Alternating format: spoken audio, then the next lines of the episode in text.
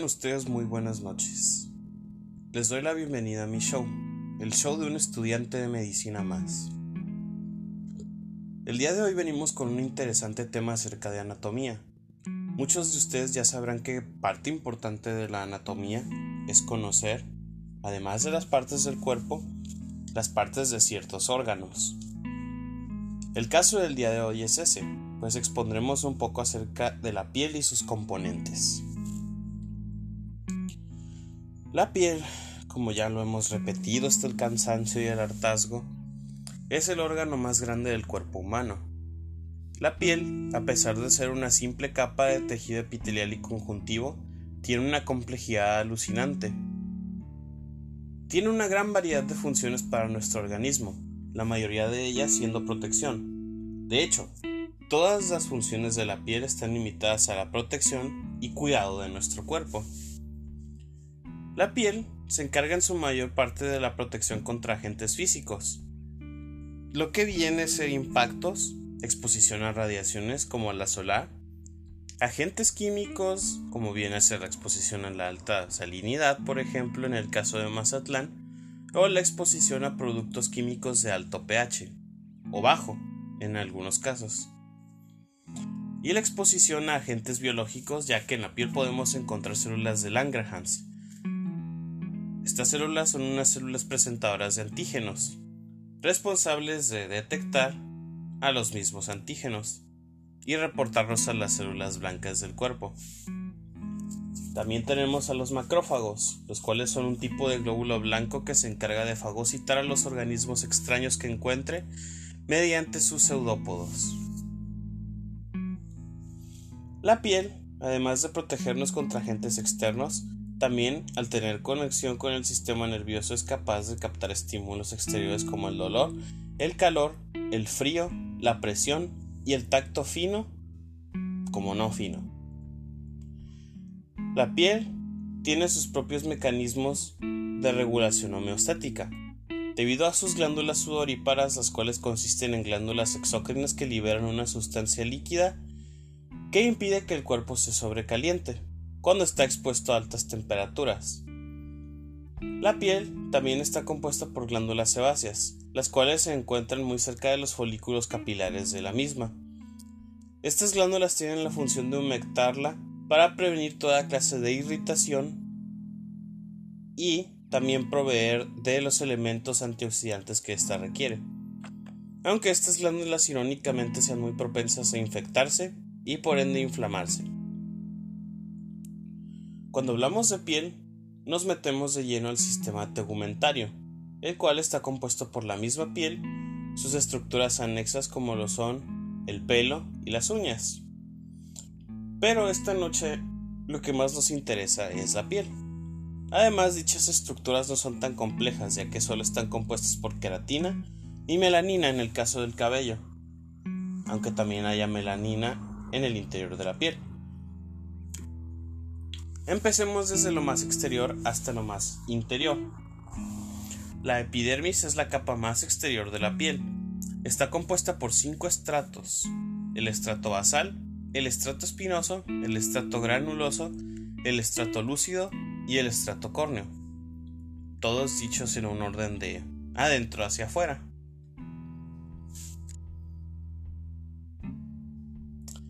El estrato basal es el más cercano a la dermis, mientras que el más lejano es el córneo. La epidermis es un conjunto de epitelios estratificados simples y cúbicos, ya que sus células tienen una forma clásica y una forma cuboidea. El estrato córneo está totalmente recubierto de queratina, lo cual le confiere a la piel cierta dureza y fortaleza. Además de estar compuesto por queratina, también está compuesto por una gran variedad de células muertas, de lo cual hablaremos más adelante. En la epidermis se encuentran dos tipos de células que contribuyen a la pigmentación y la producción de queratina. Estos son los melanocitos, que se encargan de sintetizar la melanina, el pigmento natural de la piel. Como dato curioso, podemos mencionar que la melanina es la responsable de que haya habido tantos conflictos raciales en la historia de nuestra especie. Y yo personalmente la considero una broma muy cruel de la naturaleza. Entre mayor concentración de melanina haya, más oscuro será el color de la piel y otros tejidos. Y los queratinocitos que producen la queratina, ambos ubicados en el estrato espinoso. Cabe mencionar que el color de la piel no depende siempre de la melanina, sino que también dependerá del estado en el que se encuentra la misma, ya que puede cambiar de color si la oxigenación es baja, en lo cual lo cual conocemos como cianosis. La siguiente capa de la piel que tenemos es la dermis, en donde se encuentran todas las estructuras mencionadas en la primera parte de este podcast.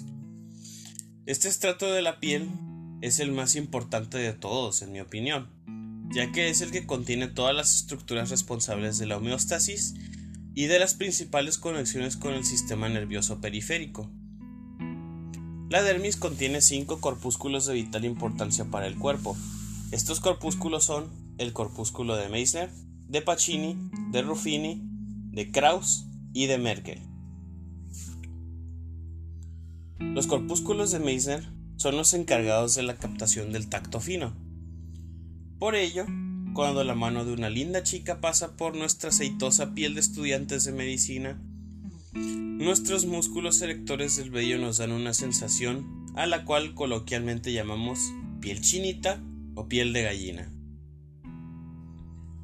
Los corpúsculos de Pacini o de Bater Pacini están encargados de la sensación de presión, esto no quiere decir que estos se encargan de detectar cuando nos están presionando nuestros docentes para entregarles hasta 20 tareas a la semana, sino que se encargan de detectar cuando un compañero nos toca y nos molesta y nos molesta para que le pasemos la tarea.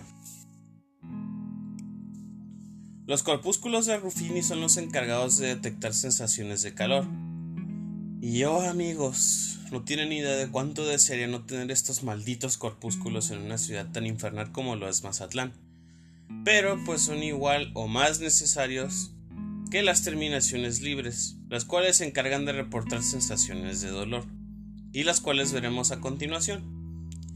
Los corpúsculos de Krauss son los que reportan sensaciones de frío. En esta ciudad creo que estos receptores ya se habrán atrofiado tanto debido al desuso que el calor infernal de la misma nos provee. Por último están los corpúsculos de Merkel, las cuales se encargan de las sensaciones de tacto regular, completamente lo contrario a lo que viene siendo los corpúsculos de Meissner. Las sensaciones de dolor, como ya mencionamos brevemente, son controladas por las terminaciones libres. Estas inervaciones se comunican directamente con el sistema nervioso periférico, el cual, con ayuda de las interneuronas, comunica los sentimientos de dolor al sistema nervioso central para que se inicie de inmediato un proceso de regeneración. Las principales inervaciones de la piel son conocidas como dermatomas y se están distribuidas por todo el cuerpo.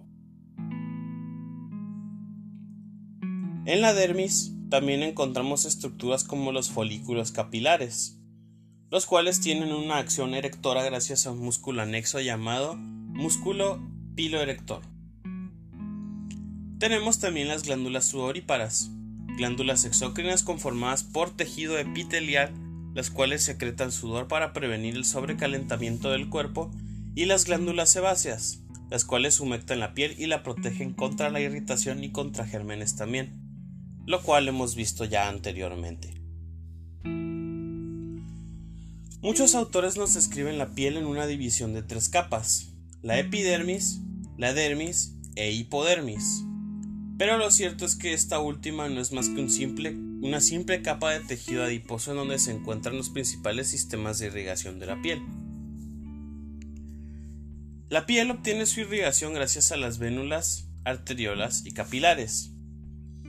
Dentro de la piel podemos encontrar vascularizaciones como las arterias musculocutáneas y fasciocutáneas, las cuales, como su nombre nos indica, se conectan directamente con el músculo. Las arterias dentro de la piel forman estructuras conocidas como plexos. En trabajos anteriores hemos estado viendo que los plexos consisten en cúmulos relativamente grandes de arterias o de vénulas. En la capa reticular de la dermis podemos encontrar el plexo arterial dérmico profundo. Entre las capas papilar y reticular de la dermis se forma el plexo arterial subpapilar, de donde se origina el asa capilar intrapapilar. Como hemos estado viendo en investigaciones anteriores, los capilares de las arterias llevan los nutrientes y el oxígeno hasta el líquido extracelular o intersticial, en donde serán asimilados por las células de la dermis y el estrato basal y espinoso de la epidermis.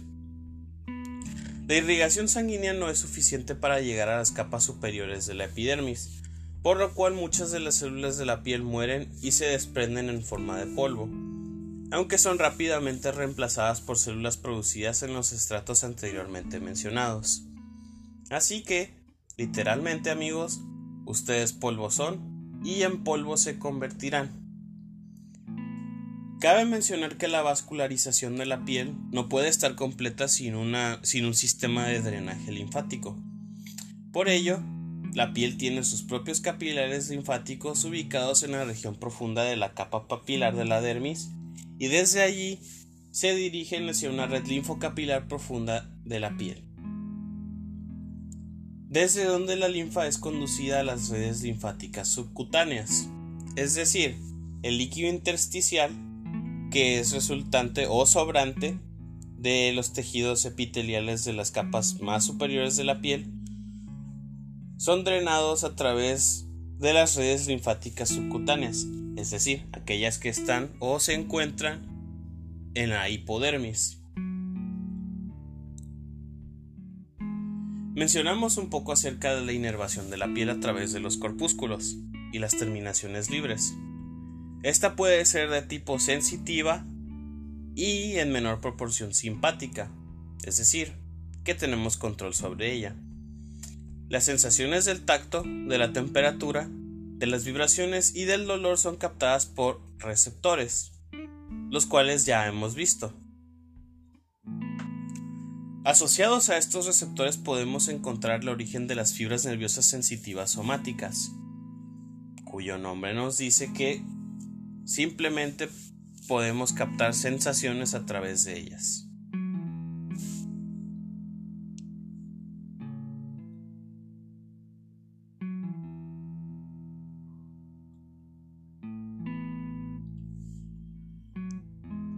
Al principio de este podcast, la verdad ya ni siquiera lo recuerdo, mencionamos que la piel también está compuesta por tejido conectivo. Esto es en menor medida gracias a la misma hipodermis, ya que como mencionamos, esta es una capa de tejido adiposo.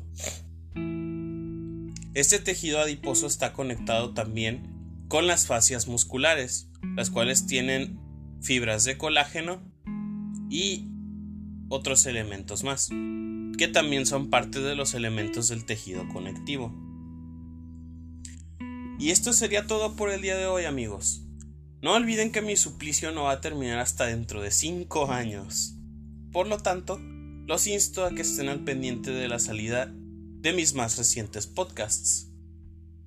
También, no se vayan sin antes reaccionar a los mismos, por favor, ya que dependiendo de dicha reacción, será la calificación que obtendré con mis docentes. Muy buenas noches les desea nada más y nada menos que un estudiante de medicina más.